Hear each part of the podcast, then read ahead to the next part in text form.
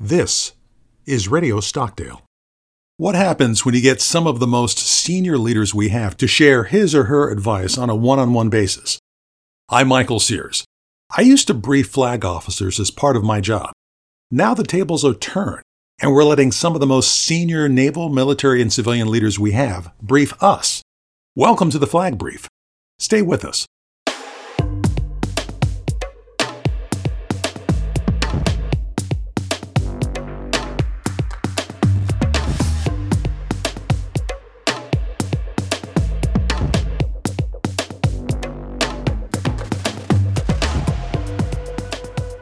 I'm in conversation with Ms. Caitlin Durkovich.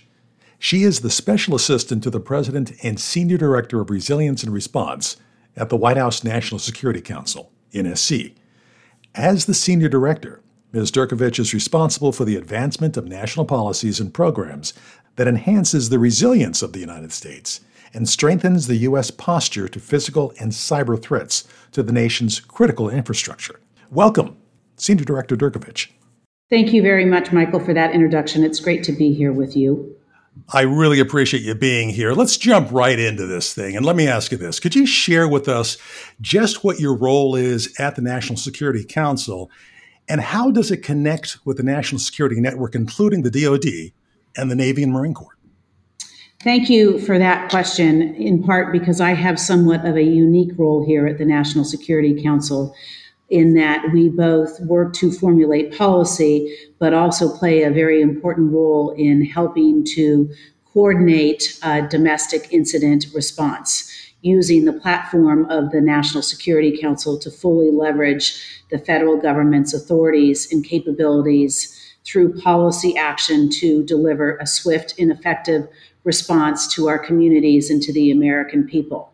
Um, over the last uh, seven months, I have spent a good portion of my time focused on response. We are, you know, presently in, in mid August of the president's first term, and a number of things have happened from um, winter storms that impacted the Texas uh, electric grid to two ransomware attacks that both affected our um, fuel supply chain, the ransomware attack on Colonial Pipelines, and then on JBS, which impacted food, uh, our meat production systems across the world, including here in the United States. Um, we've had eight named uh, storms in addition to a number of other events that we've had to respond to, even the unfortunate collapse of the condo complex in Surfside. And so that gives you a sense um, of some of the things that we work on on a regular basis in terms of making sure we really are bringing to bear all the federal government can offer uh, in times of, of need for communities and the American people. The other piece of that, which is more traditional to a NSC directorate, is the policy uh, setting. And we really here in, in Resilience and Response are focused on national response policy to improve our, our long-term security and the overall you know, resilience of our nation's critical infrastructure and our nation's communities. And long term, we look at the kind of existing policy that we have, uh, and there are a number of presidential policy directives, executive orders that are within our orbit, but we have to evaluate and think about how we need to adjust them to reflect the realities of the changing world and the emergent threats that we have. And we bring the interagency uh, together. And when I say the interagency, um, that is the relevant departments and agencies who have equities in these policies and are responsible for implementing them to talk about are they still relevant? Are they still effectuating the desired outcomes that we want? And how do we need to think about modernizing and updating them again based on the current risk environment and, and where we see emergent threats? Um, the connection to the national security enterprise um, to include DoD and, and the Navy and the Marine Corps. Um, as I said, part of our one of our guiding principles is that when it comes to incident response, the president expects that we will bring all appropriate uh, federal resources to bear. Um, this includes the National Security Network and, of course, DoD and, and defense support to, to civil authorities. First of all, let me just start by saying that all incidents are local.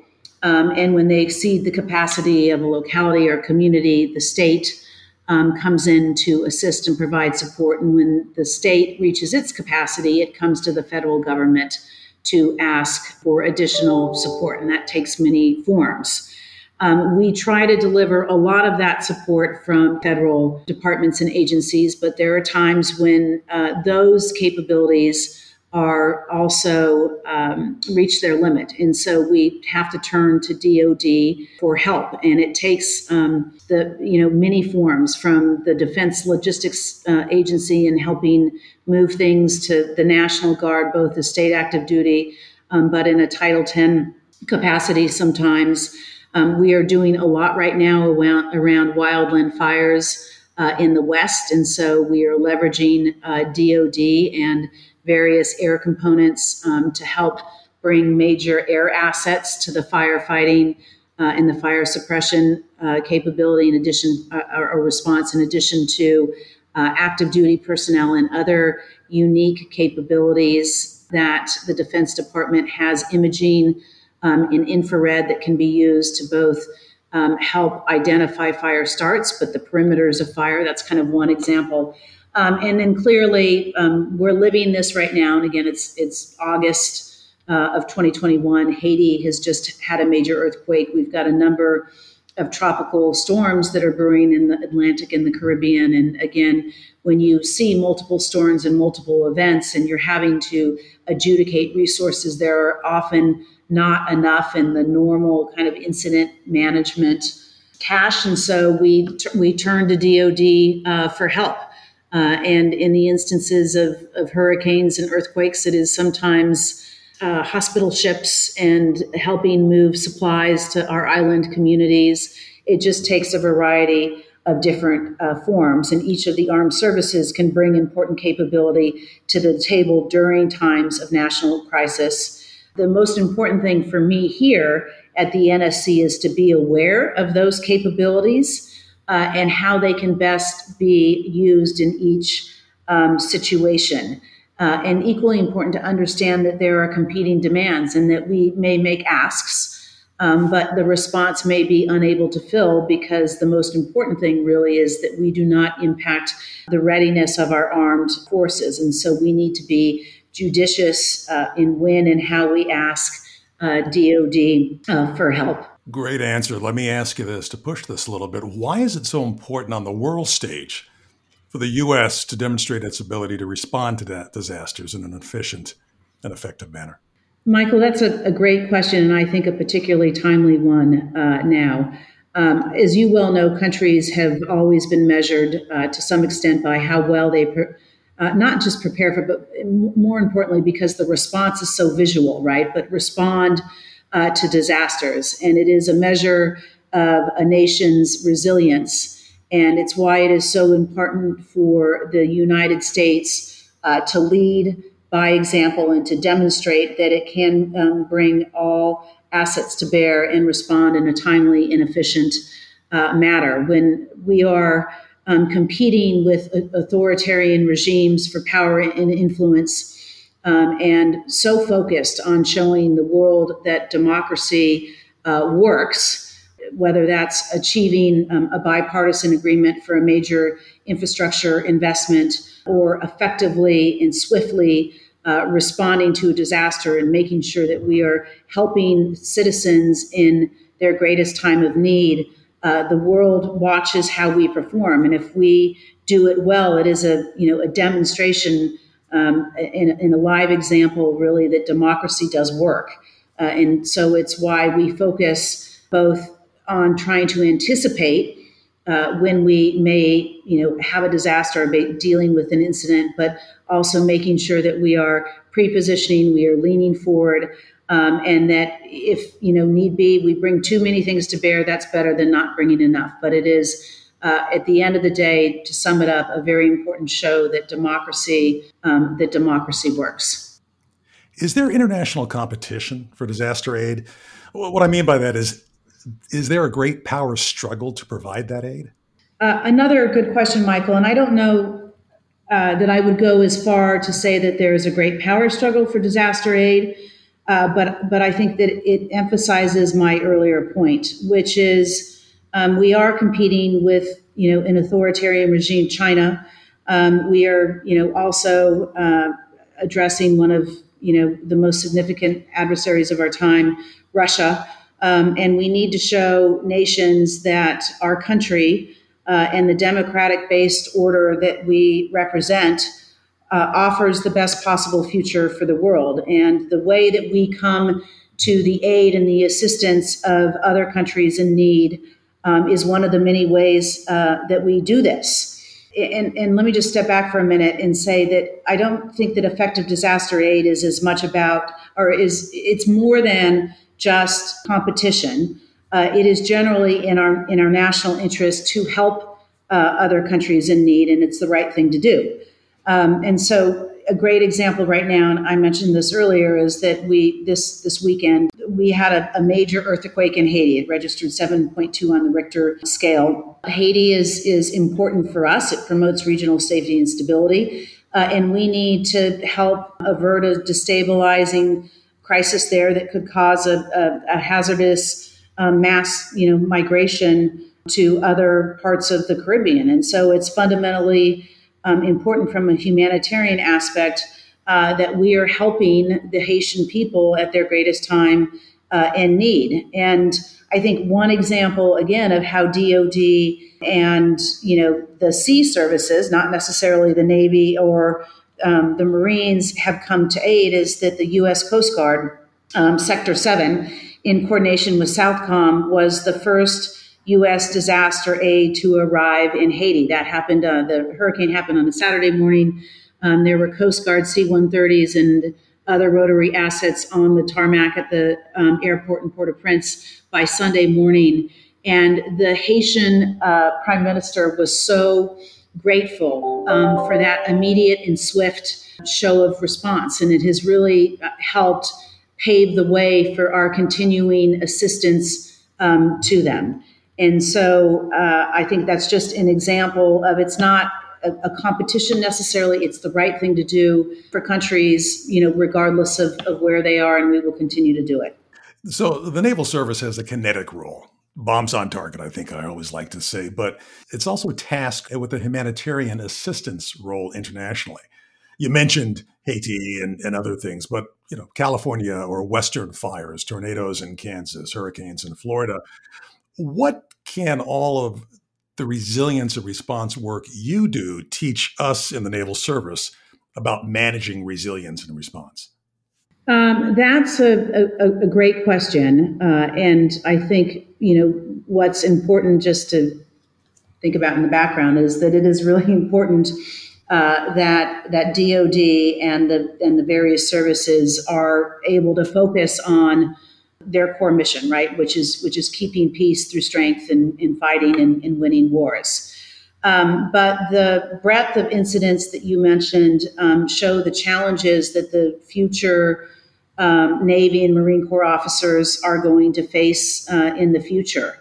Um, there are a lot of lessons that are learned from domestic incident response, um, not just the hazard um, themselves, but really how increasingly uh, disaster response requires a team effort. Uh, and when you look at how we handle domestic incident response, uh, we have to work together across federal, state, local, tribal, territorial governments, and sometimes international, frankly, um, to effectively respond during a disaster.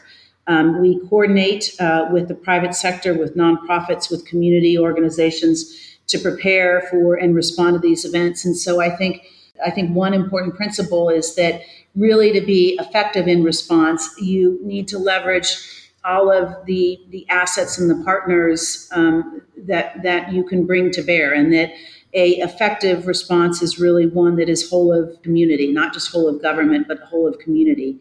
And so, how do you cast that net and really understand um, the partners that can can participate in this and what unique capabilities or how you know how they can um, enhance other capabilities that they can bring to the table. The other thing that I will say and I have, you know, this is reinforced every every time we go through some sort of uh, disaster, is that nothing um, goes as planned. Period, hands down, and no plan survives contact. Uh, and so you may think that you've, you know, got a, a process or a plan for how you're going to handle a particular incident and the way things are going to work, and you know, something will throw a monkey wrench in it, and you need contingencies. And I can, you know, point to, you know, numerous things that have happened even in the first six months of this uh, administration. But, you know, I'll point to the, the Colonial Pipeline incident. You know, we believed in the early hours of the ransomware attack, and the company actually, you know, shut the pipeline down to make sure that the ransomware didn't migrate over into the pipeline um, we, you know, we believed based on what the company was telling us that they would be able to get the pipeline back up and running within 20 to 4 to 48 hours. Well, it was the first time in history that this 55,000 mile pipeline had ever been shut down in its entirety. And turning on um, or, or, restarting a pipeline isn't just like flicking the, a light switch, right? There's a lot of complexity uh, that goes into it. And it took the, the better part of a week to get most of the pipeline up and running, which is what started to cause some of the fuel um, supply issues, in addition to there being a, a run on, on gas. And so, uh, as you plan for response, or you make any plan, right, you need to think through um, all of the possible contingencies and way things are going to go awry. And there is no scenario that is too crazy. I will tell you, if, if, it can happen, if you can imagine it, it can happen. And I think that it's important um, when you're doing these things to make sure that you have people who are, whether they're playing the, the devil's advocate, um, but who don't come with the kind of biases and assumptions that most planners do, uh, and are able to kind of red team how you're approaching things. So you go into situation eyes wide open and prepared to pivot as needed. You know, I'm always amazed at the writing that Hollywood uh, writers and producers are able to create. But in fact, most of that stuff is out of history and out of real world situations. Absolutely. And in fact, before coming back into government, I worked for a foresight firm where as we helped companies and government organizations prepare for the future, one of the inputs that we used uh, were Hollywood writers, right? In addition to historians and journalists and other inputs. But I think it is important to have a, a cell or a capability, but where you are drawing on folks with, with a different type of imagination, you know, who have the ability to, I don't want to say predict the future, but to paint where we could be going. And, and it's helpful in how we do strategic planning uh, and foresight activity here in government really good point. Now, you touched on this earlier about critical infrastructure. With the critical infrastructure in Texas that failed this last uh, winter, increasing vulnerabilities across sectors for cyber attacks. Yeah. How can we improve resilience in our systems, and, and what should DoD and the Navy's role in these efforts be? Uh, that's a great question. And just, I think generally, um, we as a nation uh, need to come together and have a, a conversation about resilience.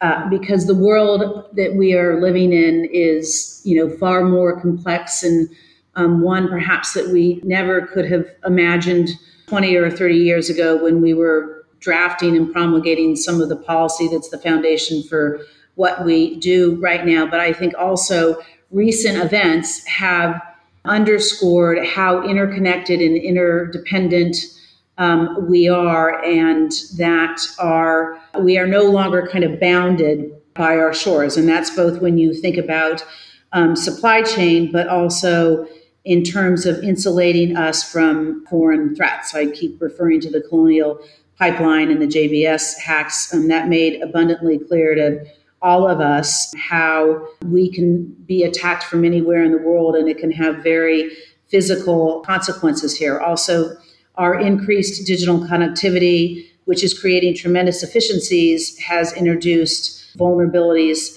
as well. And so uh, I think that's the, the first thing is that we need to recognize that we are highly um, interdependent and on other functions, on other sectors Uh, and as we plan for our continuity, we need to elevate our baseline and really think about all right, how can we anticipate, given this interconnectedness, where we might have challenges? Is not just a disruption to us, right, an attack on us, but if somebody attacks uh, where we get our power from or cuts fiber lines, um, what are going to be the impacts uh, to us and how are we going to mitigate it and bounce back?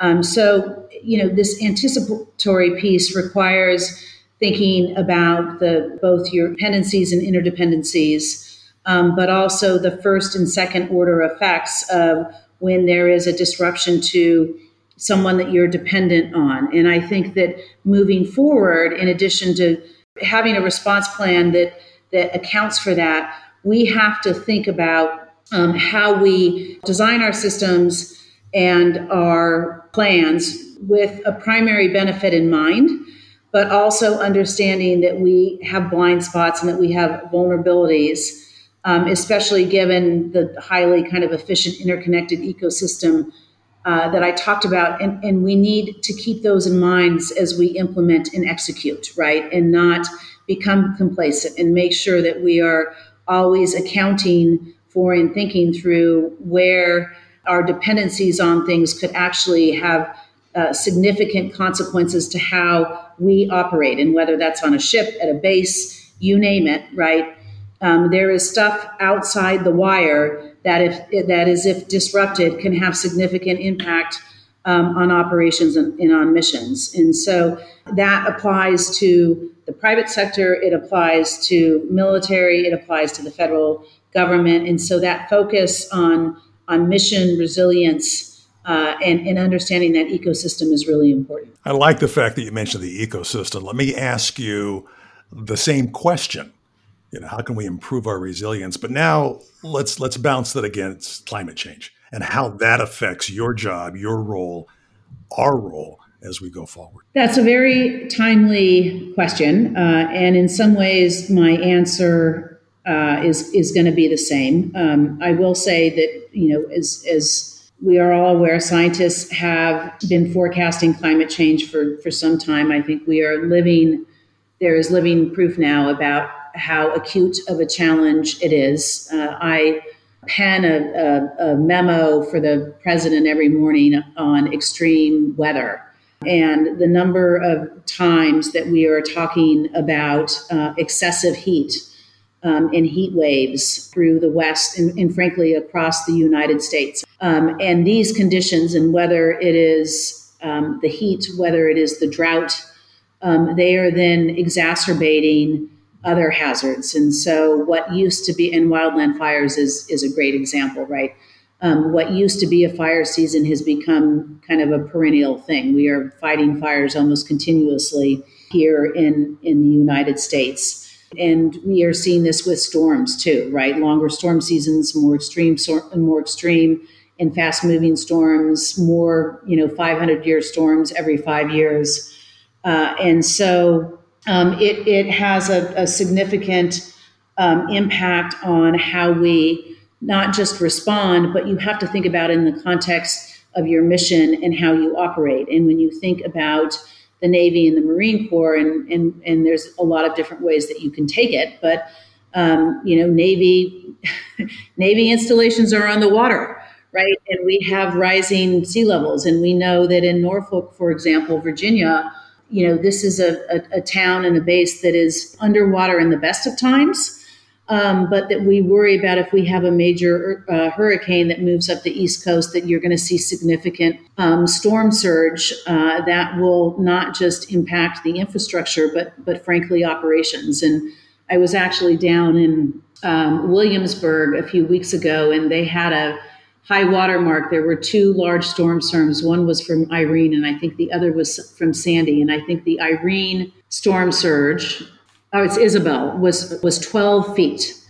And it is amazing to see what 12 feet uh, means in, in, reality and the you know the damage that it had to this particular place that I was at. Um, so it, it affects installations, right, and bases, and, and that's Navy, Marine, Coast Guard. It's something the Coast Guard is, is dealing with. Um, it also just affects how our officers are, are enlisted men, the, the, and women, the conditions in which they're operating. And I don't mean to keep going back to the wildland fire, but it's the thing that's most front and center right now. It's one thing to be fighting fires when it's 90 degrees. It's a, a different thing to be fighting fires when it's 110 and 115 degrees and it's so hot that these storms are creating their own weather systems and not just additional heat but lightning strikes and things and so when you think about our frontline personnel and um, you know their uh, you know whether you're at a at an installation or out on the water and you're you know in this extreme heat it just impacts how your assets function, the uniforms you need to wear, the how you hydrate, how you run shifts. Like there's very real operational impacts. Um, and then it also, you know, changes the threat environment. And we've seen this in the in the Middle East. We're seeing this um, even in in South and Central America, right? And there's political reasons too, but drought creating famine and um, these groups leaving their home countries and migrating north to where it's cooler, which creates a, a whole new set of, of homeland and national security challenges. So, um, climate change is very real, and I think um, this is the one of the, if not the greatest threat um, that we as a national security organization entity will be dealing with in the coming um, in the coming decade. Great discussion so far. Let's shift it a little bit as we wind it up and let me ask you who the partners are for naval officers going forward with regard to other agencies, uh, both state and federal. Who are these folks? Where do these players, civilian players, come from? That's a great question. And, and I think there are a number of different groups that naval officers will be partnering with. I mean, I think the top line message here is that you need to be prepared to partner um, and to build relationships uh, with almost every type of civilian leader, uh, whether at the federal level, at the state, um, local, and even tribal and, and territorial governments. And, and, frankly, international, you know, partners. When you think about what's happening in Haiti, um, for example, you never know where you're going to be activated and deployed to. Um, and the ability to understand the perspective of each of these different groups and what their needs are and how um, the structures work is is really important. And somebody coming from a federal perspective is very different uh, than somebody coming from a territorial or, or, or, a local perspective. And so I think it's important that you understand um, each of each of them when you talk about at the federal level and response and resilience. I think the key partners are really the Federal Emergency Management Agency um, which is a, a, one of the components of the Department of Homeland Security. There's also the Cybersecurity and Infrastructure uh, Security Agency. That is the home to both the federal and the .gov, uh, the .gov and the um, civilian cybersecurity mission, as well as the infrastructure protection uh, mission. Um, I think that th- those would be the two key ones within DHS.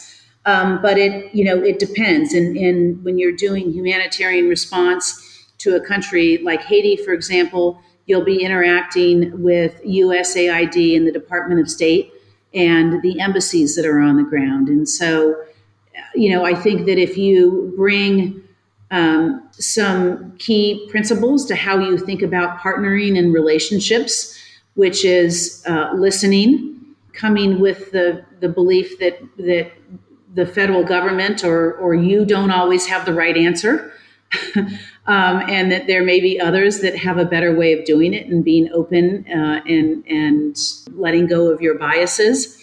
Um, and coming with an attitude that that let's figure out if we need to do something differently just because we've been doing it for 10 years but it may make this way for 10 years and it may make sense to do it differently that you're open to that and that you know your job is either to figure out how to make it happen or to clear the underbrush so others can make it happen. And I think that if there's that um, sense of, of collaboration um, and and and camaraderie, and we're all in it together. And there's you know no one way to do something. Um, the goal is just to get it done efficiently and safely. So we are bringing assistance to bear as quickly as possible. That that will go a long way.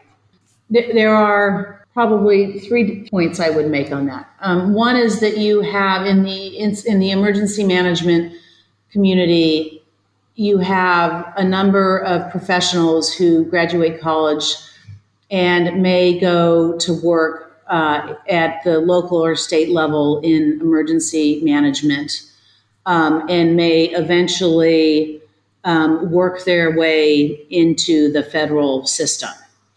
Um, the second piece of this is that, and this is more broadly for the Homeland Security community, we see a lot of people who come out of state and local law enforcement, state and local fusion centers, uh, and, and frankly, even the FBI, ATF, Secret Service, um, federal law enforcement, and then start kind of a second career in the National Security Council or doing Homeland Security work. And that's very true at, at DHS, right? There are a number of folks who've had that kind of first career and then come in at a more senior level doing the, the Homeland Security work. Um, you know, I think from a regional perspective, which is probably less applicable, that's more of the traditional. Um, you get your undergrad, you get your master's um, or your PhD, you go work in think tanks, you spend some time in government, um, you go work in think tanks, and then you come back to government. Right? That's that's a pretty traditional career path. And then I'll just end um, with with me because I think it's also instructive of what you will see is that I didn't graduate from college thinking that I would become a government executive focused on critical infrastructure, security, and resilience and response. It was this very circuitous route that started with the boom of the internet and it took me into cybersecurity, which then took me into more disaster response, humanitarian stuff. I did some pandemic work in early 2005 it all kind of teed me up for 2009 when a position became available at DHS and what is the predecessor to the Cybersecurity and Infrastructure Security Agency. Uh, and I, you know, spent eight years there um, and learned a lot and met a lot of partners in the interagency. Uh, and so when I stepped into this role here at the National Security Council, you know, I had a, a strong network, but also more importantly, a very good appreciation for how both government works, how you formulate policy, and how you bring um, different constituents, in this case, federal departments and agencies, together to achieve a, a policy aim. So I don't think there's one answer. We don't have as much of the schoolhouse mentality here on, on this side, on the disaster and incident response side. So you're going to see a lot of, you know, a lot of different, but I will tell you, um, the emergency management incident response community is the most dedicated, uh, I shouldn't say most, is, is one of the most um, dedicated professions that I, that I have seen. And they, and they take their job very seriously, which is, you know, as the president likes to say about fire um, firefighters, um, that at a time when you know people are trying to evacuate or run from from fires um, and disasters, you know, the emergency management community um, is headed to them to go help people in their time of need. Very similar to Navy and, and Marine Corps. Senior Director Caitlin Durkovich, thank you very much for joining us on the Flag Brief. Thank you, Michael.